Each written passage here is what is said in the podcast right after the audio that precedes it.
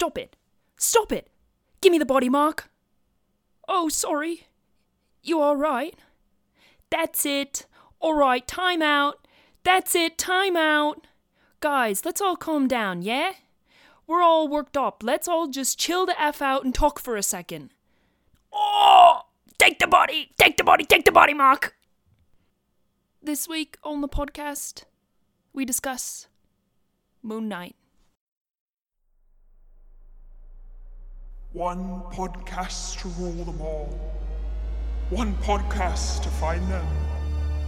One podcast to bring them all, and in the darkness, find them. The game is on, Watson. I've got a bad feeling about this.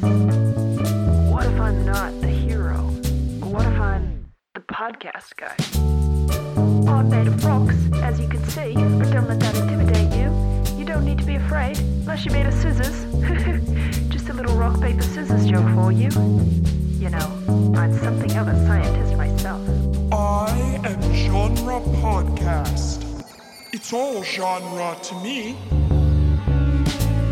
We're gonna need a bigger podcast. We could have been killed, or worse, podcasted. You know, I'm something of a scientist myself.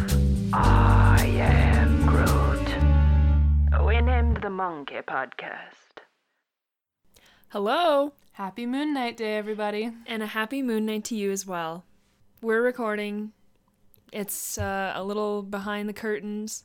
Um, it's nine thirty on Wednesday night. We have just watched Moon Knight. I've watched it for the first time. I watched it for the second time. I did watch it during lunch at work today. We did.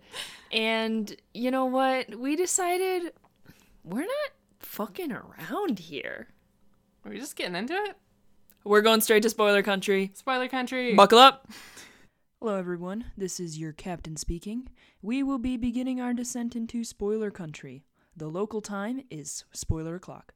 Please use caution as you listen on because, as I said, it's all spoilers from here. Okay. You want to read your summary? Yes, and then I'm very excited to hear what your thoughts are on this episode, because I know that that's, last that's, week that's, that's, that's. we differed a little, although I did receive feedback uh, from our friend Alex that uh, I did sound like I didn't like the episode as much as I said I did last week, but I did. I think that critiquing the writing and not enjoying the episode are two very different things. But anyway, let's get into the let's get into the recap. Yeah. So this is going to be, I think, a quicker one than previous weeks because most of this episode took place in just uh, two settings. We do get a little cold open. We see Khonshu's Ushabti statue stored away. Mm. Uh, but then we return right where we left off. Um, we've got Layla and Steven in the desert. Uh, Moon Knight's power has left Steven, and he's unconscious. Um, so Layla saves him from some dudes who are shooting at them. And then they travel together to the location of Ammit's tomb that they have figured out from uh, the events of last week, turning back the sky and all that. Um, there, they get chased by some zombie priests, mm-hmm. and they get separated, but eventually find Ammit's Ushabti hidden in the lost tomb of, drumroll please, Alexander the Great, that person we knew we were looking for. Who? Um, Harrow finds them there, and he shoots Mark. Bang. Um, and then we find ourselves in a mental institution, mm-hmm. and this was probably my favorite part of this episode. For sure. Um, and it is kind of implied that Mark has maybe been crazy this entire time. Mm-hmm. Um, Harrow is his doctor. The two cops who showed up at his apartment in London um, are the orderlies. Layla is a fellow patient. And Steven Grant is a character in Mark Spector's favorite movie. Uh, but eventually it comes back to Mark that Harrow shot him. He finds Steven locked in a sarcophagus, and Ooh. the two we get two Oscar Isaacs.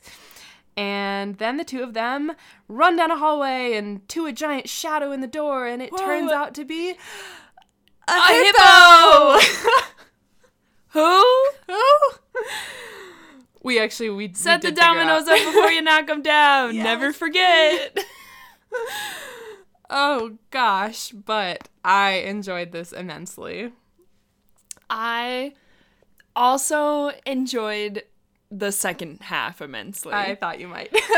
The first half has our classic pacing and no story arc problem, yeah. which is that, like, I truly think some editing and post could have completely changed my opinion on this episode, because another, once again, I'm like, if we had picked up Layla's storyline or Mark's storyline, which, like, I don't know. It's kind of interesting because, you know, Dan Harmon has a lot of flaws and, you know, whatever. But he was really adamant that, like, to make Community work, every single episode was based on the hero's journey. Mm. And so, like, there's this constant, like, you know, the refusal of the call, the coming to the call, the, um, oh, I forget. There's there's some other moment where, like, you end up going to hell. Like, mm-hmm. you end up being in the worst possible situation, and the thing that will get you out of hell is to, once again, accept what your fate has been given to you. Totally. And I really wish that the story here would have been, before we get too much into it, would have been that Mark is... Mark and Steven wake up. They are keeping the secret from Layla that they know what happened to her father. Mm. So we are all invested in keeping the secret. We are feeling the tension of keeping the secret. Then, in Act two, the secret is revealed by Arthur Harrow. Mm. Act three, we have to come to terms with the secret. Mm. And once again, we have no, like, cohesive story. There's no main character. There's no arc. I didn't even bother to write Act two and three in here because it was a bunch of plots. I did have a very clear Act three. Really? Okay, I, okay. Well, I yeah, thought that yeah, the yeah. beginning of the mental institution. Yeah, yeah, yeah, he yeah, dies yeah. And, yeah. But anyway. Then what the hell was Act two? Oh, I didn't have one. Okay, yeah, so I put that as Act two because I was like, the entire show was Act one. Yeah. No, there was, it was just kind of scene to scene to scene to scene without a real um, sense of, like, rising or falling action or tension. And I, I think I... I do love the hero's journey. I don't always think that every story needs to follow it. I think there's plenty yeah. of other plot arcs that um, work perfectly well, but I do think that having at least some sense of, you know... But these are such heroic characters. Like, yeah, these three true. people, to me, are are heroes. Like, I don't know. I think, like, superhero genre should almost always be the hero's journey. Yes, I agree. And I think that at least having a sense of, you know, conflict and tension and resolution... as opposed to just kind of traveling literally from point A to point B to point C in a literal maze. I think yeah. that was just a, a very linear sense of plot. Yeah. Um, but what did you think of that little cold open? I was kind of intrigued by it. Um. Yeah, I just wrote down upside down shot, bunch of stuck gods. Yeah. Um, so there's others. When I thought it was just the Ennead, like I thought it was the nine and then minus the two. Right. That... I think was just such an interesting world-building moment to me because we had made such a big deal out of, you know, oh, there should be nine gods, but there's only seven on the poster. Yeah. But it's like, oh, were there actually far, far more than these nine? Yeah. This is why they're no longer considered as important as the Ennead. Yeah. And what did they do to piss off the gods in charge? And, you know, is this all just kind of this one group that has all the power? Yeah. Uh, and they're deciding who they don't like. Um, also, I was wondering, they had these little lamps behind every single statue, and I'm mm-hmm. like, are those magic lamps that are always burning? Mm-hmm. Or is there an attendant whose job it is to literally sit there for two thousand years and yeah. keep the candles lit? That's a really good question. I don't know if that was just, hey, this would look like a cool shot. Yeah. But a lot of it seems like a cool shot. Yeah. Um, that seemed to be a big driving force here. Yes. Um... I did have a moment of, I wrote down at the beginning, is this our Layla episode? Ugh. I The answer was no. It was no, but she did get some good some good action in this one. Yeah. Um, she is so resourceful. She, I, I did think that this scene was set up well. We get, like, this quick shot of, like, the ammo in the bed of the truck um, as she's, like, trying to protect Steven from these people who are shooting at them. She rolls him down a dune, and his mm-hmm. arms are flopping all over the place. Yes, but I wrote clinical plat- pratflop. It was it was excellent. It was well done. But um, we get a shot of the ammo, and then she's in the back of the truck, and she pulls out the flares, and then she uses the flares to light the ammo and mm-hmm. blow up the truck, and mm-hmm. then, again, uses flares several more times in that episode. I was like, okay. Yeah. Th- this was a small little domino yeah. that they set up early. Yeah. But, um... I also, so at the end of that explosion, uh, Steven gives Layla a what did you just do look because she's blown up these guys. Yeah. And um, my f- instinct on that was that that moment should have been funnier. Mm. Because I'm like, Steven is the funny one, and Mark is going to come, and Mark is going to give us an extremely straight performance. Yeah. And so, like, we really have to do some of the comedic heavy lifting. And there is some good comedy in it later, but yeah. I was like, why did they not take this shot again? Like, why did they not get a more funny version? Because to me, when you're doing, like, you know, the Tomb Raider, the Mummy, the Indiana Jones, like, um, oh my God, why can't I think of his name? Han Solo. Oh, Harrison Ford.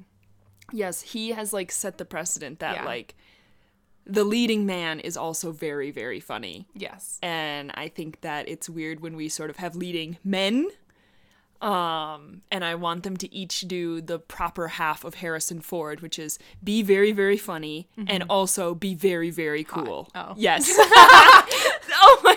The classic dichotomy of cool and hot. Cool and hot. Um, yeah, I, I did have a thought in that moment when we saw Steven get up from the sand. I didn't I wasn't sure if it was Steven or Mark, and I think because he wasn't funny and he was holding himself mm. like Steven does, but mm-hmm. he didn't make any sort of, you know, comment or a face, and I wasn't positive until we got to the truck and they're driving and, you know, Steven's the one who's talking to Layla.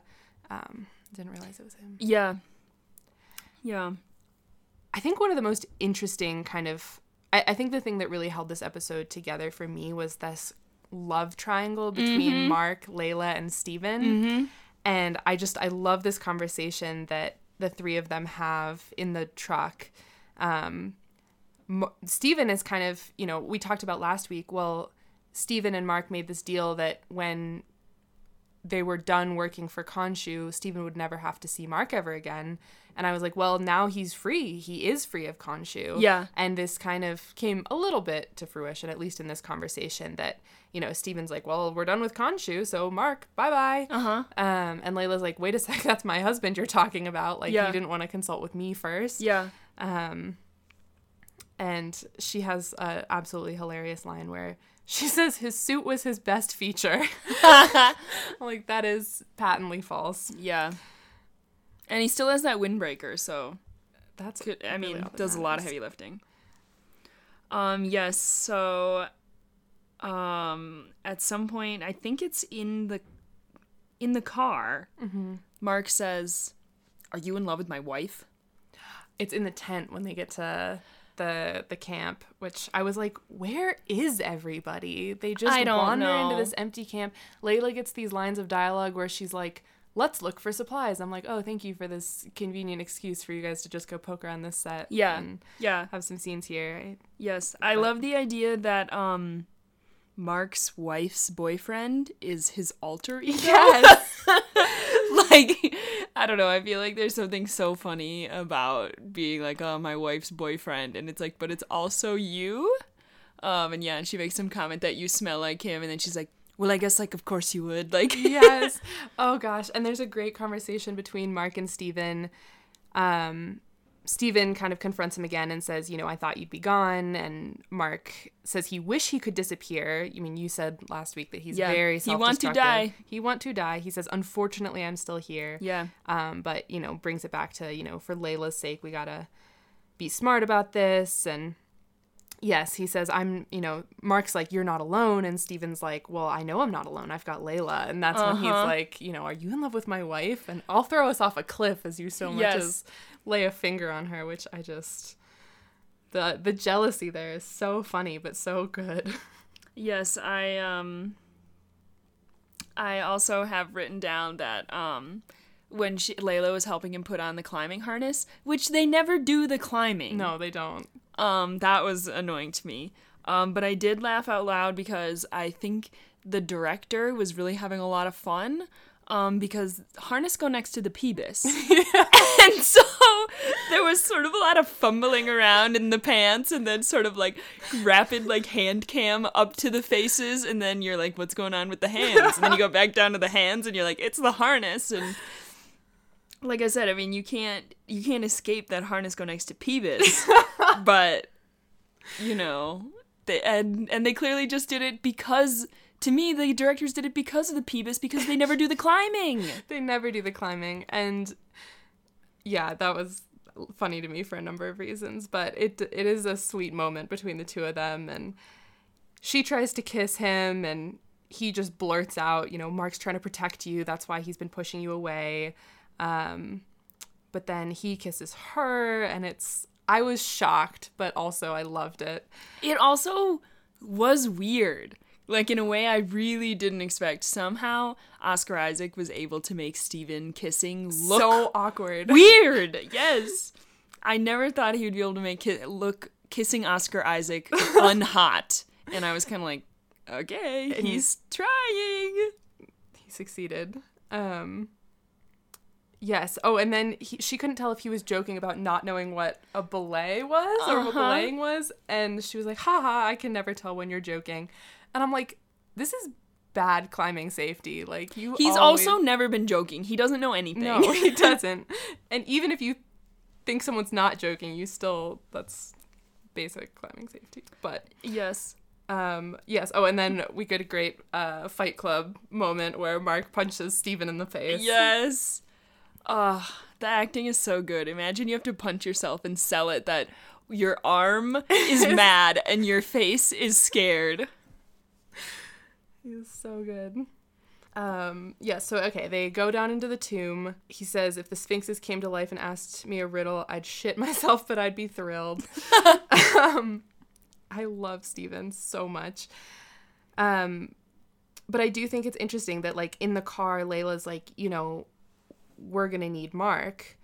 Steven refuses. Mm-hmm. Um, and now Steven is the useful one because yeah. he figures out that they're in this, you know, tomb that's shaped like the Eye of Horus, and that yeah. these six yeah. points represent the six senses, and for some inexplicable reason the avatar is the tongue, and so that's where they're going to find the tomb. And yeah, that was such... I don't want to say it's a stretch, but it's that, like, I don't know, kind of offhand justification where I'm like, either don't bother to explain it to me. Yeah. Or make it mean something, because I also forgot about the tongue hallway, and yes. I forgot about the mouthpiece, and then I was like, why is Alexander the Great here even? Did he talk about Ammit a lot? That was never set up. I think it was suggested that this was, we we suddenly have come to the conclusion that this tomb where this Ammit's Ushabti is buried is the tomb of her last avatar. Yeah. Assuming that Harrow, because going back and rewatching the previous episodes, Harrow never actually says that he's an avatar. He doesn't use that word to describe himself. Um, and I went back and checked because I think we had been calling him the avatar. Yeah, yeah. But he only ever says that um, he was the former avatar of Khonshu. Mm. And then he says, but, you know, Ammit is so much better. But he doesn't call himself an avatar. But then why does he get invited to the Egyptian gods' council?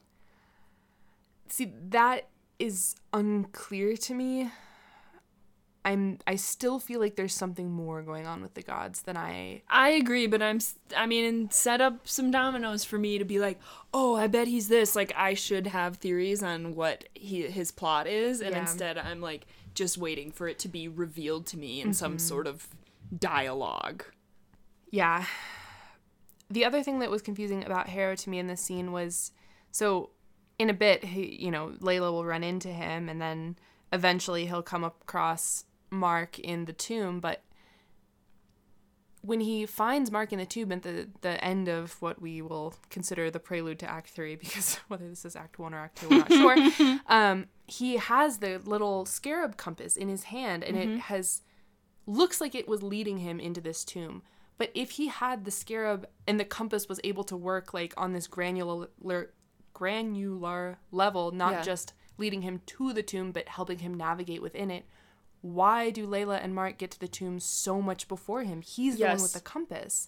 Yes. I completely agree. I did have one justification for that, which was that since Steven figured out the eye map, mm. that while Harrow was using the compass, he was getting taken down the wrong hallways. That is so true. He was ending up like going in a circle and then having to turn around and starting over. And so potentially he went through every hallway first in the same amount of time that they were able to run to the tongue.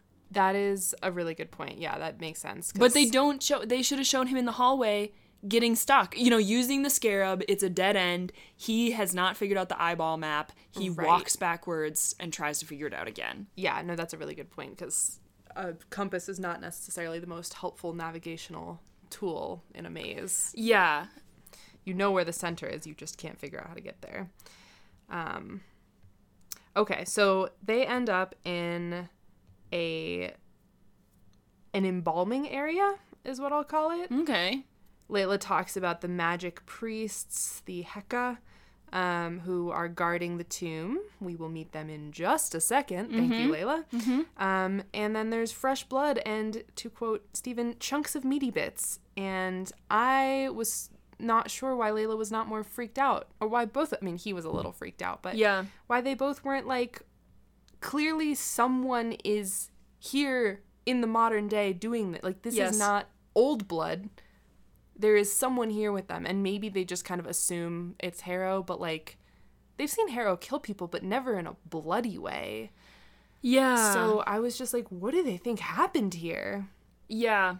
I really don't have anything to say about that. Yeah, I, my other thought is that I didn't understand, like, in that moment, like, when we talk about, like, bad pacing, before the blue person comes in, mm-hmm. there's gunshots. Mm-hmm.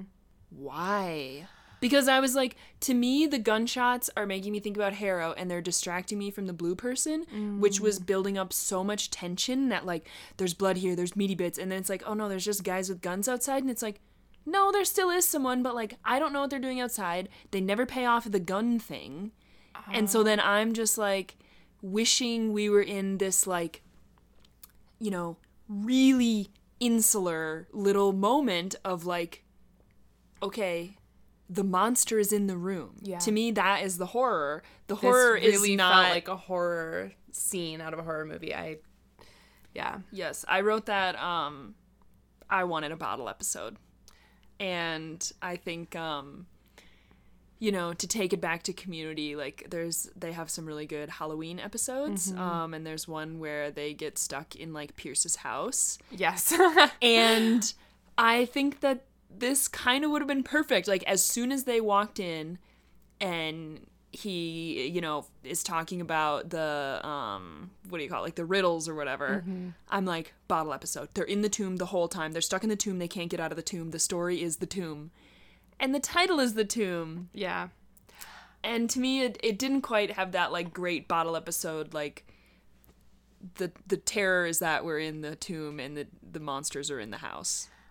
See, I interpreted the gunshots as there are many, many of these blue guys, and some of them are going after Harrow's people, and they're trying to shoot back in oh, defense against I, them. Oh, because I guess I thought they were on the same team, because I was like, the blue guys have guns, too? Like, they no. all, they do melee, and they also are like, but give me that. Like, well, no, because the guy then that the blue guy drags onto the table and is embalming is this cop guy that we have seen be kind of one of Harrow's right-hand mm-hmm. men. So I assumed that they were they were they are also invading this tomb and are being chased off by these uh guardians, and I see he was I think I missed caught. Layla's guardians comment, so mm. I was just like, okay, sometimes you just kill one of your own guys. You just need a guy.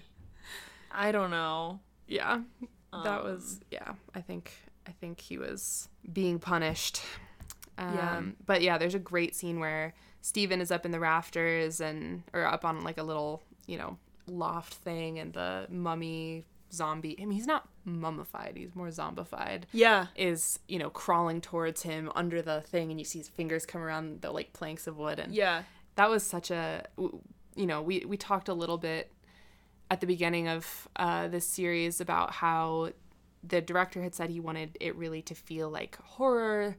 And um, I think that for the most part we have gotten Marvel, but I do think that this scene stuck out to me as being like a, a nice little horror scene. I agree, and I think, um, I don't know, this is, it, it did give me a bit of flashbacks of, like, WandaVision not sticking to their guns, because mm-hmm. I feel like the characters and the beats and the tropes that were hit in episodes one and two were kind of fulfilled in the last ten minutes, so that was exciting. But the first twenty-five minutes, I was like, that's a different show.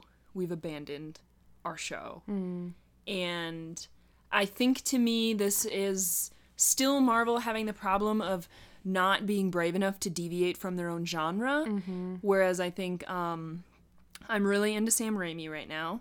Sam Raimi directed, you know, Evil Dead, Evil Dead two, you know, uh, whatever, a bunch of other stuff. And Spider-Man. Obviously, the first three Spider-Mans, Tobey Maguire Spider-Mans, and now Multiverse of Madness. Mm-hmm. And he's a really well-known horror director. And I think, for example, like, Sam Raimi being able to do, like, Evil Dead, true horror, mm-hmm. and then Our Theory, which is Spider-Man three, is, like, cringe social horror. Body horror. That I wish this show had, like, had a take and said, like, episode one is Memento, like, mm. psychological horror. Love Memento. Episode two is, like, teen horror, like, you're being chased by something that you're afraid of, mm-hmm. you know, like the, like Khonshu, like Mark, you know, kind of the classics, uh, you know, the monster is in your television. Mm-hmm. Then episode three, I don't even, rem- I literally forgot what happens in episode three. They assemble the gods and all that. Yes, they do, um, they do the gods and they do that other guys. Okay, so that episode is like Get Out, where you think yes. you're in control, you think you know what's happening, super high-level psychological thriller. This one, it wanted to be The Mummy sometimes, and yeah. it would occasionally give you those over-the-cliff shots or the heavy breathing or the hand cam. When uh, Layla gets grabbed and pulled back into the yes, shadows. And you get sort of a one-two, and then I was kind of unfulfilled because they don't give you a three-yank. They give you a three push, mm-hmm. and I was like, you have to yank before you push. You have to fulfill your one, two, three ramp before you can descend down that ramp of she has escaped. And so I wish all six episodes were their own horror genre, and all had a take, and all had a point. Ugh, that would be amazing. And I, I think they're so close to it. Like, you can see all the little bits, and it just is like, I don't know, it just is this fear to deviate from your Marvel show of, yeah. like, but you have to revisit the villain, you have to, you know, understand what's going on in the world and around you, and it's like, no, no, no, the closer you get, the closer you get to your protagonist, and the more scared you are when a hand comes out of a wall. Yes. And I think that part of why they need to keep revisiting their antagonist and having him pop up in yeah. random places is because we don't actually know what he's trying to do. Like, we know that mm, his goal mm-hmm. is to resurrect Ammit, but we don't know how that happens. All we know is that he... Or why, really. Yeah. I mean, I mean, he says than... this, like, great moral judgment, but, like... Right. I don't know. But, like, when we get to the point where, you know, Steven gets the Ushabti, and he's like, I got it, we won... I'm like, what are you going to do with it now? Like, sleep with it under your pillow? Like, are you going to break it? Like, does Harrow need you to break it? Like, we don't actually know what the mechanism of is yeah. this, is of this. And so I think that when we keep having to see Harrow pop up to remind us, oh, he's the bad guy, he's doing bad things, you know, if we just knew that, like, okay, he's going to get this statue and smash it. All we care about then is keeping it out of his physical hands, mm-hmm. and then we'd need to see a lot less of him. Like, yeah. we can just see him in physical proximity, and we're like, oh no, as opposed to like, okay, he's here, but what is he doing here? What do we make need yeah. to make sure he's not doing here? Yeah. And I think that that could give us a lot more, like, self-contained episodes. Yeah. Yeah, I think that's a really good point, because, like, I don't know, if you're, like, having anxiety about something, if you're afraid of something happening, you don't have to be reminded of it. Like, yeah. it's in the back of your mind mm-hmm. at all times. And so, like, if they could get it to be in the back of our mind, like you said, if it was breaking it, you could see it on the edge of a backpack, and you're like, oh no, it's going to break on accident. Mm-hmm. Or like when they get attacked by the zombies, you're like, what if the zombies are going to release it now? Or like you start to pay attention to all these little things. And I am feeling like in this episode, as opposed to the first two episodes, there were not as many little things for me to pay attention to, because they're handing it to me, and they're handing it to me because it's not that deep. Yeah. I wrote, okay, Jugs. Um, yeah. Because right when um, Layla is trying to escape from the blue zombie, she's on this, like, climbing wall that has, like, you know, it's not a climbing wall. It's, like... It's a rock wall that would be excellent to climb on. Yeah, just great hand and feet holds. And I actually wished I had seen her be a little more confident on that wall. The way she was putting on that harness, I'm like, girl knows how to climb. Yeah. And then she's, like, clinging for dear life to this wall and, like, on this, like, very, I mean, not a wide ledge, but, like, there was, I mean, there, I'm not trying to say that, like, that I could have done better. I'm just saying that, like, she seems very capable, and it seemed like she could have been okay on that wall without the ledge. I agree, and I also assume that, like, we've seen her, like, really get into, like, hand-to-hand combat mm-hmm. and be really confident, and I'm like, if this person has been, like, raiding tombs and escaping from bad people... that she is also, like, Indiana Jones and, like, mm-hmm. incredibly she's Lara adept. Croft. Yes. She's ready to climb walls. Yeah. And I was disappointed that, like, she was competent, but not confident. Yes. Yeah. She was gotten a great fight with that, that zombie, though, with the flare to the eye, and then they both fall off the cliff, and then she drags herself back up. Yeah. Like, I mean, once again, they didn't re- convey any of the rules of the zombies to yeah. us, and so when his hand was gone, I was like, okay, maybe that'll help, and it was like, nope, he's just ready to stab with the bone. And then when she was getting out the flare, I was like, well, he's fine without a bone, so why would he not be fine without an eye? Like, what... Does he have a brain? Does, Does he have he a heart? Pain? Like, yeah. d- does he need to be stabbed in the chest? Does he need to be exercised? Like, get him on a little Peloton. Um, but, yeah, there were no rules, and so I didn't even really understand if what she did was, like, actually impressive, or if it was just like, well, you kind of distracted him because you stabbed him in the head. Yeah, I, I took it more as a distraction because... Then she, you know, is able to kind of throw him off the cliff, but uh-huh. he's still holding on to her, and she gets pulled off too, which I thought was great. I, I expected her to just kind of, like, throw him. Yeah. Um. So that was a nice little extra touch. Then she screams in a yeah. way that suggests, like, deep emotional pain, and I was like, I feel for you, but why? Like, uh-huh, what is this? Uh-huh.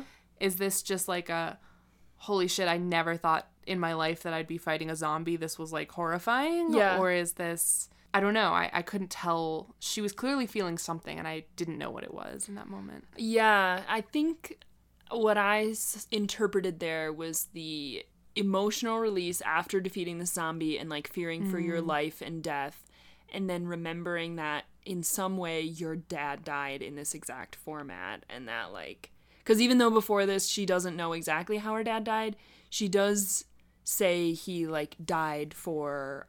archaeology or yes, whatever. He was like an archaeologist he, with a mission. Yes, he died on a dig on a mission, and she now almost died on a sort of a dig in a mission, I guess. I yeah. Know. Yeah, I, I can see that.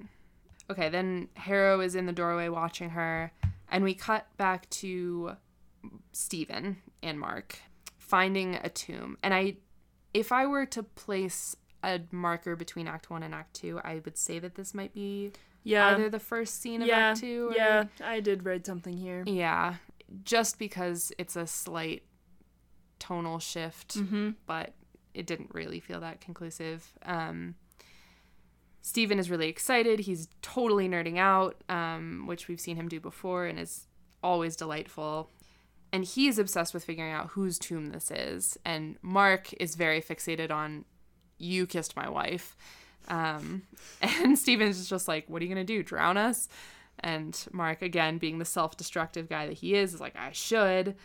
But then he's, like, somehow surprisingly touched by the fact that Steven told her the truth about why he was pushing her away and seemed very affected by that. And I mm-hmm. kind of was like, why are we getting this conversation right now? Mm-hmm. Um, it was kind of nice because it did... Well, it has re- to happen before he dies. So. Yes, and it reconciles Mark and Steven so yeah. that the next time they encounter one another, they're very grateful for one another. Mm-hmm. Um, so there is this moment of, like, taking that jealousy and that tension and, and turning it into, like, oh, maybe we're on the same side here. Like, mm-hmm. maybe we both genuinely care. Mm-hmm. But then Steven finds some Macedonian on a pillar, and I wrote, oh, fuck, is it Alexander the Great? The long-lost tomb? Yes! And then wow. I wrote, okay, but why? yeah. I was very nerdily excited alongside Steven, purely because when he said Macedonian, I was like, who, where is the over- the intersection of the Venn diagram between Macedonia and Greece? It's got to mm-hmm. be Alexander the Great. And then I was very excited when it was, but also did not think that that was... something that had been long lost. Mm-hmm.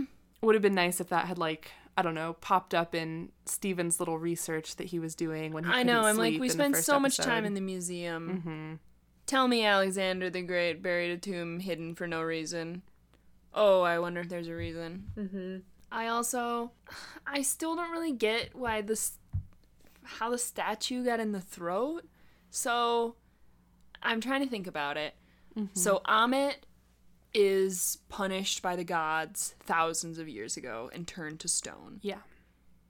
But she's not put in that little area. Right. She's not put with the rest of the statues where Khonshu is. She's for some reason buried elsewhere. Yes. With Alexander the Great. So when he dies, they embalm him and they put it in the throat and then wrap him up like a mummy. Yeah. Why? I'm not sure. The only thing that I'm thinking about is that when Harrow is talking to Mark, or St- I guess he's talking to Steven, I think in episode two, he says that Ammit was betrayed by her own avatar. Hmm. So it does feel like there's a backstory there of some sort that, mm-hmm. you know, maybe we could have we could have learned from Harrow that, you know, her, I don't know, avatar was a man of great influence or something, but that, you know, somehow... Alexander the Great realized that Ammit was bad news and he, you know, turned her into the other god. I mean, I don't know how that functions, like how you... I know, but then I'm like, he turned her in, but then he took the statue back? Or they or gave they... him the statue to hide it away, but then he was like, nice, even though I turned her in and hate her, get her in my throat. Because ass- I'm her final mouthpiece. I assumed that the other avatars did that. That the other... So did he know it was going to happen? I mean, we're speculating about something we have no information about, right. But I'm like, why is this so hard to understand? Like, if they all can figure out, like, the statue's going to be in the tongue, and it's going to be for this guy, and when we find the tomb, it's going to be obvious. And I'm like, why is this not obvious to me? I'm also trying to think if at any point they said that this was the the tomb was going to be the tomb of Ammit's avatar, and I don't, I think they only ever call it the tomb of Ammit. I know! I completely so, agree, because I was like, nice, we're going to open a sarcophagus with a crocodile head. Yeah. And then it was just a different guy, and I was like, I think I'm dumb, but I literally don't get what we're doing here. That, yeah, that did feel a little inconsistent, because, just in the sense that... Because Khonshu and all the other gods have, like, avatars, but if you have an avatar... that kind of means that you have your separate body. And so I figured that they all had, like, an O G body elsewhere, and mm. that we were going to see the O G... The actual crocodile body. Yeah. bod. I don't know, and I... Do you think Jesus is God's avatar? I mean, you don't, I guess. I don't. But is that, like... I know so little about Christianity that I'm like, is that even, like, the premise? Like, I'm not familiar oh, with, Oh, I like... feel like I shouldn't be speculating on this. Um, no comment. Okay. If you're a Christian, feel free to ring in with, uh, if you think Jesus is God's avatar. Because what else are those three guys doing? To me, that's Oscar Isaac, Khonshu, and the suit, right? No. He's Jewish. Don't make him. Don't make him be Jesus. Oh God. Okay, so then. Oh wait, what was I? So the dad died before they met. That had never occurred to me. Yes. Okay, wait, wait. I feel like we skipped some stuff. Okay. Um. So Layla is talking to Arthur Harrow. She finds him condescending. He basically implies that Mark killed her dad, um, and she's... He doesn't actually say it. He gets her to say it, and then he's like, well, you said it. It's like, all right. And then Stephen and Mark open the tomb. He unwraps Alexander the Great's face and keeps saying, sorry, Mister Great, as he shoves his arm down his throat. And Mark's like, oh, yeah, get in there. Reach in there, buddy. And, yes, then Layla finds Stephen and can only focus on what happened to her father. And she says, I'm talking to you, Mark. And we get another on-screen transition from mm-hmm, Stephen to Mark. Mm-hmm. And then he's immediately like, Layla, we have to go right now. And she's like, what happened to my father?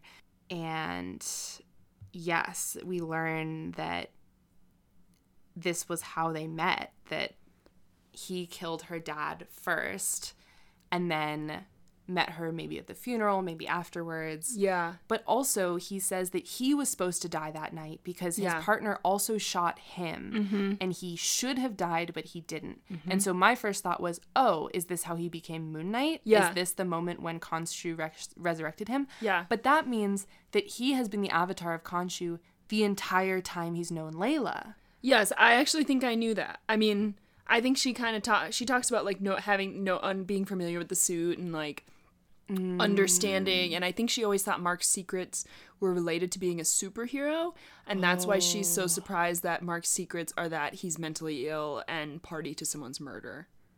Interesting.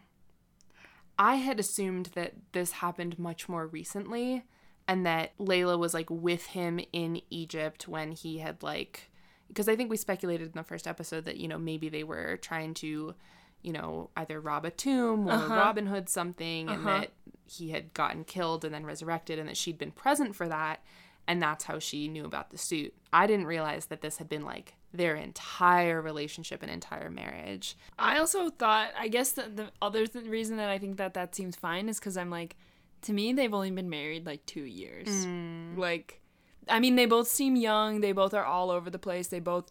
He's been a mercenary before he met her. Yeah, true. That's true. Yeah. Okay, so I have the next part, which is yeah. um, we cut to a T V show with a different aspect ratio. You have something before? Oh, I forgot. Oh, just that he gets shot. He gets shot. Yes. I can't believe I didn't write that down. Um. Yeah, he calls Mark a free man from Khonshu. He no longer has his voice in his head. Um... And yes, then we also get to see Layla look horrified when Mark is shot because she's pissed at him, but she doesn't want him dying, which yes. is, of course, very touching. Yes. I also was curious to see because he shot him twice. Mm-hmm. So I was wondering if he was going to shoot Mark, shoot, shoot Steven, Steven, and Jake was going to, like, rip these bullets out and swim to the top and be like, I'm not dead yet. Oh, my God. We got so many little Jake teasers, and I can't believe they didn't pay it off. I can't believe... I'm almost wondering they're either saving it for the very end huh. or they're saving it for whatever movie yep. Moon Knight is going to be in. Yep. Because they got to have more things up their sleeve or something. Yep. But... Okay, so now we cut to a T V show with a different aspect ratio. Yes. Mm-hmm. And you sort of can't figure out why you're here, and it's kind of fun. You know, it's like WandaVision. You're like, where am I? And the T V show character mentions to the other character something, something, that's why you're the greatest, Steven Grant. Mm-hmm. And you're like, okay, Steven Grant is the alter ego. Mark Spector is the real guy. He has gotten this identity from a from T V a show. Yeah. yeah. Um, and so then they pull... one of my least favorite tropes of all time, but they pull it off in a way that I actually really liked, which is, it was all just a dream. Mm. Um, and so then you step into all these Easter eggs of the cupcakes, so the shoes, you know, the woman who works at the gift shop holding the little scarab. Yes, the guy doing a Rubik's Cube. Yeah. Um, all of these visuals that we've seen in, in previous episodes from Steven's life. Yes. And what I really liked about it is because to me it was the second beat to the original It Was All Just a Dream. So episode mm-hmm. one, yes. Steven wakes up and thinks that when he goes to Scandinavia or whatever, and that whole thing with the truck, he thinks that was a dream. Mm-hmm. They pull the rug out from under you again, you know, no, it wasn't, it was real. You have an alternate identity. And so I was really looking forward to, because I'm like, I don't want to say I know it's real, but you're like, we understand that these characters exist in some form of reality in Marvel. And so they're like reverse engineering that it was only just a dream. Yes. Um, and it's a lot like, there are two episodes of T V that this reminds me of, which um, I think would be a really excellent watch, is one, there's a Community episode, and it's amazing. They pretty much claim that every single character is in a mental asylum, and yes. every single thing that happens to them is fake and justified in the asylum, and that's not true. This person is trying to trick them and like recalling all these moments in a way that's different. And so then they start to see it that way. And it kind of shows like, oh, it's all based on your perspective, because mm-hmm. once Jeff starts to believe that he's been institutionalized, he sees everything differently. Yes. And yeah, then you find out they complete, they escaped this fake hospital and they were never in there. And there's an episode of Lost that is almost the same thing. Um, Hugo ends up in the mental hospital, and he actually was in a mental hospital. And then Lost kind of loses their thread. I don't know if they ever fulfill on whether it was real or it was fake. But two great episodes that I am curious if these writers referenced. Interesting. Yeah, I did write down, was this, was everything before this a hallucination, or are we just meant to suspect that? And I think obviously in my head I was thinking, well, it's probably all real given we, yeah. what we know about yeah. the M C U and the fact that this is not an independent T V show making a commentary on like mental illness and delusions of grandeur. Yeah. Um, but it was, they did an excellent job of just like seeding in all of the, like, we get to see the goldfish. Um, uh-huh. There's a woman who's drawn this like bird, skull-headed bird. Mm-hmm. Um, the cop guy. Oh, so the cop guy is an orderly or a nurse mm-hmm. in this institution, but we just saw him got get embalmed. Yes. So I was like, either he's not dead. Yes. And this is what's real, or he is dead, and this is a hallucination. Yes. But both things can't be true. Oh, I haven't. I have a third theory. What's your third theory? I believe we are in purgatory. That yeah. since this has, like, there's so many, like, ideas that the living are one thing, the dead are another thing, you have to get through this field of reeds. Mm-hmm. This is the in-between place, and yes. that somehow Arthur Harrow has, like, the ability to access purgatory, and especially since he kills all these people, I don't know that the people that he's killed with the scales necessarily go to hell. He might send them to this asylum verse. Mm. Um, and so it is my idea that these are not people, these are souls, and that he is able to, like, puppeteer them, and so he's doing this, like, acting as a doctor thing. And then he's just shoved everyone else into this verse. And so... But does that mean everyone's dead? I... Hmm. Because, yeah, you're saying the gift shop lady was in there? Yeah, and Layla was there. Huh. Yeah, I really... I thought... I don't know. I had this, like, mix of, like, it's a projection and it's purgatory. But yeah. I'm like... Okay, so it's doing two things. It's the in-between place, and he's projecting people into the in-between place. Because I was trying to justify why Mark and Steven get to have two bodies. And right. so I was like, they have two souls, mm-hmm. and so in purgatory, they might get separated. Right. And I was thinking this was maybe some sort of, like, limbo yeah. between life and death. But I... I wasn't sure if it was a limbo that was controlled by Arthur Grant or by Arthur Harrow, yep. or if it was a, or if we were like deep inside Mark slash Steven's psyche, mm-hmm. um, and mm-hmm. that this is him like, because he so he is basically he's trying to access Steven. Um, he's strapped by the ankle to his wheelchair. He's got a Moon Knight action figure.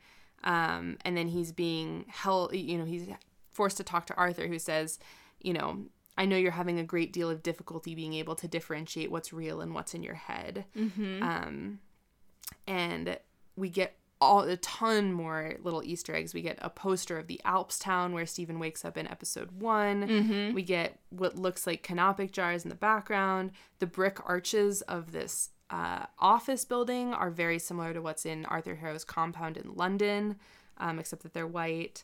His Harrow's shoes, glass-filled shoes, are the exact same as they always are. Uh-huh. He's got some sort of walking stick. Uh, there's a goat-headed Egyptian statue. There's a glass pyramid thing. Um, and he basically, there's all of these different, like, little triggers and memories. And eventually, these all bring Mark back to a place of, like, remembering what happened. He's like, you shot me. Like, you shot. Like, he remembers that event. Yeah. And he runs away, breaks free, and then he finds a sarcophagus in a room that is, there's someone banging on the lid saying, let me out, let me out. And he helps move the lid, and Steven crawls out. And then the two of them are running down a hallway together, and they see a third sarcophagus, or I guess a second sarcophagus, with a third voice shouting, let me, or, you know, banging, mm-hmm. and which is presumably Jake, and uh, Jake Lockley, the third kind of identity from the comics. And this kind of, to me, suggested this might be Mark accessing his multiple selves in mm-hmm. a way that, like, is kind of unlocking this barrier between the two personalities, that, like, they have this big hug, they that like somehow he's going through this process of, once he goes through this and either comes back to life, presumably, or is brought back to life, mm-hmm. that he will be able to much more easily, like, access his pers- multiple personalities instead yeah. of fighting yeah. one another. Yeah. Yeah, I'm I'm curious to see, like, because, okay, so the gods definitely do have some agency and power over life and death, because when he says, like, I was supposed to die too, mm-hmm. he was shot. Presumably, Khonshu saved him mm-hmm. to be an avatar. For some reason, he departed Arthur Harrow, or Arthur Harrow knocked him out, or whatever. So Khonshu has the ability to literally bring people back to life. Mm-hmm. Arthur Harrow has the ability, like, to kill people with a tattoo. Um, I'm trying to figure out what that means for Arthur Harrow's ability to control purgatory. Because now you've really got me thinking that yeah. I'm like, yeah, these are in-betweeners, and he just, like, projects. And it's like, well, but yeah, did he project Layla in there? Right. The other thing that caught my attention was, at one point when Mark's running down the hallway, everything seems to tilt. Yes. And then the light fixtures are kind of swinging back and forth in this very, like, large way, which put me in the mind of Inception, uh-huh. um, when they're, you know, in a dream sequence, and the van that they're on is falling off a bridge, and then everything in the dream is kind of tilting and twisting in that same way. And I was like, is Mark's body on a boat? Like, is he, where is his body right now? And is that why, is something happening to his body that's making what's happening in his mind shift ah. in this way? I couldn't think of another explanation. I think that's a really good one. I think my thought was that since I convinced myself that this was Arthur Harrow's projection, mm. I was under the belief that perhaps Arthur Harrow is losing control of the projection. So mm. he's, like, trying to maintain his artificial gravity in spaces, and that he has somehow been physically affected and is, like, losing the grasp of Interesting. the in-betweener plane. Hmm. I'll I'll be excited to see what we learn about this, because we we have heard a couple times now about this, the Field of Reeds, and this uh-huh. idea of, like, you know, where souls go to be judged, and, you know, what Arthur Harrow says to him in this place is exactly what he said to him before, which is, I can't help people who don't want to help themselves. And to me, I'm like, is he wanting to weigh Mark's soul mm-hmm. again and determine whether or not he mm-hmm. goes to the good place or the bad place? Yeah. I mean, do you think, outside of, like, the scales, like, do you think, because you said Ammit eats the souls mm-hmm. that don't pass through the Field of Reeds, do you know if she has any ability to help the good souls through the Field of Reeds? I... I think my understanding of it was that the Field of Reeds was the good place, mm-hmm. and that you go there if you pass the mm-hmm. the little. But is it, like, test. automated? Like, does Ammit do anything good with her scales, or I, does she only punish? I think that she just lets you go. If okay. You, okay. But I don't know. I would yeah. have to look into that more, because yeah, it is.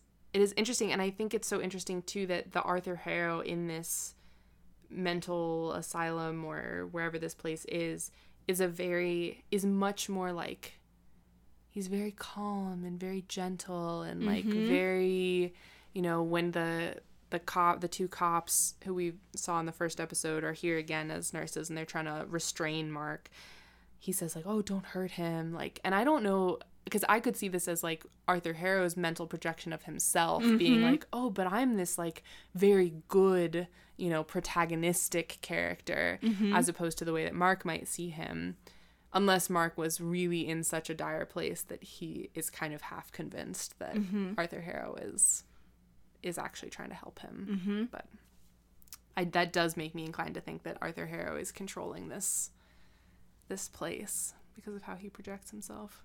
Yeah, because I was also using that to justify why he didn't care that much that the people went act to go get Mark and mm-hmm. Steven, because it kind of ultimately doesn't matter that, like, when you are in control of the whole hospital, that, like, you'll find them in a minute. Yeah. And I guess in thinking about it that way, that, okay, if he controls this in-between space, I didn't necessarily see, like, Layla's presence there as being indicative of Layla being dead, but right. that, like, this is a... This is part of the architecture that Arthur Harrow has built into this place to convince yes. Mark that yes. this has always been real. Like, oh, remember that woman who you think about all the time? Like, that's because she's your friend here, you mm-hmm. know? Donna, your boss, like, she's also a patient here. Like, and there's nothing... I mean, there's people there that we don't recognize, but all the people that we focus on are people that we have met in the span of time that Arthur Harrow has been present in Mark's life. But we didn't see the gold man anywhere, right? No, we didn't. But Arthur Harrow never met the gold man. Mm. He met Donna because uh-huh. he was at the museum. Uh-huh. And he's met Layla and those two cop people. Um, and I don't know if there's anyone else we really focused on. Mm-hmm. Oh, was one of them the girl from the goldfish store? Maybe. I don't remember her. I don't know. Um, but regardless, I think that this was one of the most interesting things we've seen so far in this show. This total break in setting, in genre, in tone, in everything. Just like, it was all a dream. This is actually a show that takes place in a psychiatric ward. Mm-hmm. I thought it was a really bold choice, and I loved it. I It made I me so excited for the next two episodes of...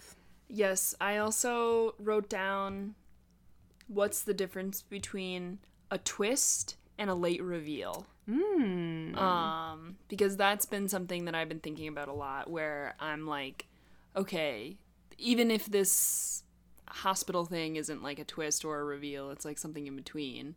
I thought it was really well done. And like we said, the Alexander the Great thing really didn't play very well for me. Like yeah. I was like, to me... This was, it's not a twist that it's Alexander the Great's tomb. It's a poorly done reveal. Yeah. And I kind of am, I'm still trying to figure out, like, why they bothered with some of these things. Because I think so much of this episode could have been shoved into the last one. You know what I mean? Like, if, I wish we had gotten to spend more time in the hospital realm. Yeah, because that was by far the most interesting part, and I'm sure we're going to be there next time, mm-hmm. but with, like, the pacing, I'm like, okay, if we had gotten to our everyday, and then the inciting event is the tomb, and then the follow-up to the tomb is, like, you know, we're in, we're trying to figure out our mental health issues, because once again, like, you're trying to figure out, is the call coming from inside the house, or mm-hmm. is another guy inside my house calling me? yeah. And, you know, I I wish that they had been able to do more of, like, the Indiana Jones stuff last time. Yeah. I'm really sorry. I think I could have cut so much of, like, the, the random guy's house and mm-hmm. that stuff. And maybe if you're going to pay it off later, bring it up later. Yeah. Um, we did realize uh, in rewatching it that we had been saying that Anton was killed, but we never see the body. Uh-huh. And according to Marvel rules, if you don't see the body, They're probably not actually dead. So I think you did say this last episode. Did I not? Did I? Uh-huh. A hundred percent. Well, but I thought still, I just said it to you today. But. Still pertains. Yes. So I think, um, yeah, I don't know. I think they could have done that differently because, yeah, they're, to me, the hospital brings us back to the really good parts of the first and second episode, yes. which were like, confusion and Easter eggs and... And I think that to me that is what makes a good twist is that... Or, I mean, not even a twist, but I think that if we're going to call it that, a good twist is both unexpected and inevitable. Yes. And I think that the feeling of, oh my God, I didn't see this coming, but I should have. Yes. And, like, I had no idea that we were going to have a scene set in a psychiatric ward, and yet looking back on it, I'm like... oh my God, of course we were, because yeah. this whole thing has been about, you know, we we literally had him getting fired from his job in episode two and being yes. told that he needed to go to a hospital. Yes, a like, bit of Chekhov's H R sends you to the hospital. Yeah, sort of. Yeah, and it's so believable that, like, you Mark could be convinced that he is in such a place, like, that he knows he needs help. He's told Arthur Harrow he needs help and that he's unwell. Yes, he told the gods he needed help, like... He has said this multiple times, and so the the foreshadowing of it has worked so well to get us to a point where, like, we didn't expect to be here, but now that we are, it feels like this is the direction it was always meant to go. Whereas Alexander the Great's tomb, we've never heard the word Macedonia uttered before in this no, show. No. We've barely even heard the word Pharaoh uttered in this show. Yeah. And I think that that, to me, is why that fell so flat, is, like, as a nerd, I'm like, ooh, Alexander the Great. I'm glad I recognized that before he said it. But in terms of, like, you know, making sense in the continuity of the show, and even the bit about, like, oh, here's the Eye of Horus, and it's the, you know, these six points and mm-hmm. the, uh, the six senses and the tongue. And I was just like, where is this coming from? Like, this doesn't feel like part of the rules we've established for this world. And to me, even though that was, again, interesting on a world building level, I'm like, I just wanted to learn about that sooner, to have some sort of suggestion of, like, you know, even to see a picture of the Eye of Horus in one of Steven's books that he's looking through. Yeah. Like, to to have some indication that when this shows up again, it's something that we recognize. Yeah, and I think that is really confusing to me why they don't do a better job of that, because we've seen so many other through lines that show such attention to detail mm-hmm. and, you know, interest in strong continuity. And it just makes me wonder, like, when they're writing these stories, you know, who are the storyboarding people? What are the producers telling them? And, like, you know, we talked a little bit off mic about um, breaking stories mm-hmm. and how sometimes people, sometimes writers' rooms break stories more frequently. Um, oh, breaking a story is like when you actually, like, write it. Um, so when you go from taking, like, an idea or a premise and making it into an episode. And so usually it's like the producer that will be breaking that um, if it's going to be for something that's really short like this. Or it, they'll assign each writer an episode to break. And to me, it feels like people are given sort of like a, oh, you should show this thing because we're going to bring back the shoes later. We're going to mm-hmm. bring back the cupcakes later. Um, but then they're forgetting that these really big plots in the Egyptian part, which I already think are so, I don't know, ham-fisted and hard to buy into and uninteresting, that I'm like, you're not even bothering to set them up. And so, like, why do you have such attention to character detail mm-hmm. and so little attention to, like, what seems like the literal fucking story?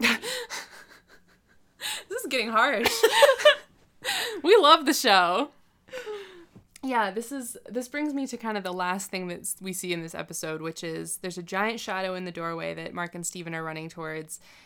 And then the big reveal is that it is a hippo goddess, um, who is presumably Tawaret, who is the goddess of fertility, childbirth, and rebirth after death, which potentially... Wait, say it again. I'm sorry. Oh, go- the goddess Tawaret is okay. the goddess of fertility, childbirth, and rebirth after death. Cool. Which feels potentially very symbolic in this moment. He is presumably about to be reborn after he has died, and yet... this was another thing where it was like, okay, I'm assuming she's part of the Ennead, and I know that when we were in the throne room and they were calling attendants, one of them was Tawaret, but we didn't, I, I don't remember who was her avatar, and I don't remember anything about her other than her name being mentioned. And this was, again, one of those things where, like, the way they were building up to this shot of, like, who's going to be on the other side of the door? It's someone we've never seen before. Mm-hmm. It, to me, felt so, yeah, unearned. I was like, I want, I wanted this to be a thing where, you know, even if it was Tawaret's avatar who told him where to find Senfu's tomb rather than Hathor's avatar. Yeah, even if it, because we have seen, you know, the English guy, the Irish guy, the Colombian woman, mm-hmm. um, there's a black woman, you know, there, I would have conceivably recognized one of those people. Mm-hmm. And yes, I had no idea that there was a hippo god. And so if you're not going to show me Khonshu or who we are expecting to be inevitable, Ammit, then don't show me a random hippopotamus. I mean, she was great and she was really cute, and I didn't remember her name. And so I was like, I guess I know that's a god because she's a big animal wearing ancient regalia. Mm-hmm. And, like, that's the closest we're going to get. Because I'm like, I guess I think that's how Khonshu dresses, but also he's not part of the Ennead, so maybe he doesn't get really nice gold things. Yeah. He has just his little robes. It's a little little ragamuffin Khonshu. Yeah. Yeah, I don't know. I, I really wanted more for him. And I, I even saw some spoilers for that hippopotamus, mm-hmm. and I was like, okay, where's the hippo? And then even expecting it, I couldn't expect it. Yeah, that was, yeah. Because I think that must have been when I wrote down my note of what's the difference between a, a twist and a reveal. Because I was like, to me, that was a nothing. That was a like, oh, I guess I'll find out next week. Yeah. Well, speaking of predictable and unpredictable, do you have any predictions for next week? Yes. Okay. So my predictions are, I, we have to get Jake Lockley. I hope so. I mean, I'm worried we're not going to get him till episode six, and we're just going to be like, huh? The very last shot of the episode. Yes. So I, I'm going to predict that we are going to be in the hospital, um, and it's going to be, hopefully, this is my bottle episode. This mm. episode's going to be Escape from Hoppin'. Oh, my God. In my head, I'm thinking, I'm doing two things. I'm thinking Escape from L A, directed by John Carpenter. And I'm also trying to say Escape from Hospital. And I'm not focused enough on either. Yes, we're going to get a bit of a Escape from Hospital episode. Um, and I hope that it's constant, like, closed doors and tombs and running around in circles and confusing, because um, I think we're in for a bit more uh, psychological thriller. And then, yeah, what could episode six be? I guess I think next episode, I, I don't know if we're going to get the bottle because they have to release Ammit soon. Yeah, I had the same thought. I think last week we spent a long time ranting about the six-episode structure and how that is just such a difficult number of episodes to work with because of the way that the kind of plot arc needs to be carved up to to fit in six episodes. And I, I do think that we're not going to have time to be a whole, to have a whole bottle episode. I think yeah. that we're on episode five of six. This next week will be episode five of six. And I think that based on the pace at which they've been running through the plot, like, we will start in the hospital, and I think they will escape fairly quickly mm-hmm. and be back in Egypt. And I think my biggest question is, has this all been happening in the split second that Mark has fallen into the water? Mm-hmm. Or is this happening over a length of time? His body has been moved, maybe by Layla, maybe by Arthur Harrow's people. Yeah. Yeah, I don't know. I'm I'm very curious to see how they... how they get us back on track, and then what the point of it all was. Like, what is the resolution? Because I think there's a lot to resolve in terms of, like, what I think should be or is the main plot, mm. which is Mark has multiple personalities mm-hmm. and only one body. Mm-hmm. And so I'm like, okay, we're going to have to get out of the hospital, release Ammit from the tomb, get Ammit back into the tomb, defeat Arthur Harrow, and then reconcile with the fact that um, we're two guys instead of just one. And then we know we're actually going to be three guys instead of just one. So yeah. two guys are going to be mad about one guy, and then and they got to get rid of both of them to get back to just the original. The one guy. I think that the tough thing for me, I, I'm coming back to this, that we don't know the mechanism of what Arthur Harrow is trying to do. And I think that makes it hard to predict, but not in a, like, not necessarily in a good way. I think that it's... No. It's... Because if it was, if we understood the mechanism, it would we would be able to think about, like, you know, what needs to happen in order to prevent that. But it's like, well, I don't know what he's trying to do, so I don't know what Mark and Steven are trying to do, because mm-hmm. there's it's just this, okay, this vague notion of they have to stop Arthur Harrow, but from what? And I, I wish we had a better sense of that at this point. Yeah, I agree, and it's disappointing that we're in episode four and we're struggling to identify what we're afraid of. Yeah, right. That, like, I we know that... who the villain is, but we don't know what the problem with the villain is. And I think that kills some of the tension, because it's like, I want to be afraid right now. Like, I want to be afraid of Arthur Harrow, and I want to, again, with the, you know, oh, if the statue was going to break and we're on edge every time we see it teeter, you know, I want to have that sense of, like, the the if you say the statue can't break, inevitably it's going to break, and you're just mm-hmm. waiting for that to happen. But to say, you know, Arthur Harrow is going to release Ammit, that's not comparable, because that's just the thing that is obviously going to be prevented, because once again, presumably Ammit is not fighting the rest of the Avengers in Multiverse of Madness.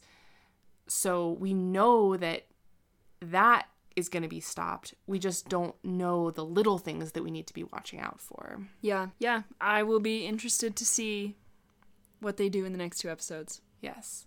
I'm also still very intrigued by the theory that we shared last week that uh, Mark and Steven and Jake are all variants. Oh, this is what I was going to say before, that when Layla says to him that, like, you know, we met because you you know, you were there when my father died, that, like, presumably she has been part of his life ever since he has been hosting Khonshu.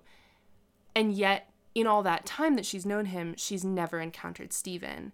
And so we were wondering, okay, when Mark and Steven are talking the first time, and they, Mark says, you know, I had it under control until very recently, like, you weren't aware of me, we had a wall between us, and recently something changed.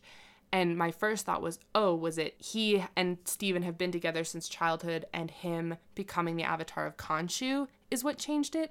But no, he was the avatar of Khonshu already before Steven started breaking through again. And yes. So this idea that maybe it was this, like, multiversal rift that happened yeah. in No Way Home, I hope, I hope it's true. Yes, because I assumed Mark had been Khonshu for a while, and that the death that they have been talking about was recent, and so I assumed he, as Moon Knight, was not able to save Layla's dad, and so that mm. was the trauma that brought forth Steven. Interesting. But it seems like that is also not the Mm-mm. same, because we have one inciting event that is, like, this huge event that has multiple things. Yes. And then there's this secondary event, which is Steven. Yeah. Yeah. We'll see. I'm I'm excited, and I hope it didn't sound like we didn't love this episode, because I enjoyed it so much. I wanted to watch it twice in one day. It was immensely entertaining. Oscar Isaac's acting is always impe- impeccable. Yeah. Um, and I think that, you know, we just, as always, are trying to learn from this stuff. And yeah. Um, I'm keeping my fingers crossed, though, for a Raimi cut. I'm hoping that, um, you know... in ten years, we'll get a box set of all the T V shows, because I actually think WandaVision, Loki, they would all be better for it if mm-hmm. it was a Raimi cut. All right. Well, before we go, do you got anything to plug? Um, just the usual. Follow me on uh, Twitter and Instagram at Rachel Baldwin fifty-six, and follow the podcast at uh, It's All Genre to Me at gmail dot com. Um, write into us. Also, don't forget to like and subscribe to the podcast. Um, we also need some reviews on Apple Podcasts. Um, and so if you write something really funny, maybe we'll um, read it next week. We would love to read your uh, your reviews on the pod. Um, I have nothing really to plug. Um, on Instagram and Twitter and TikTok at Glazer Donut. And that's about it. Great. Thanks for listening. Thanks for listening. Good night. Bye. It's all genre to me. We're gonna need a bigger podcast. We could have been killed, or worse, podcasted. You know, I'm something of a scientist myself. I am Groot. Why is all the podcast gone? This episode was edited by Rachel Baldwin, mixed and mastered by Brockman Day, theme song written and performed by Rachel Baldwin, music created and mastered by Brockman Day, artwork by Rebecca Glazer.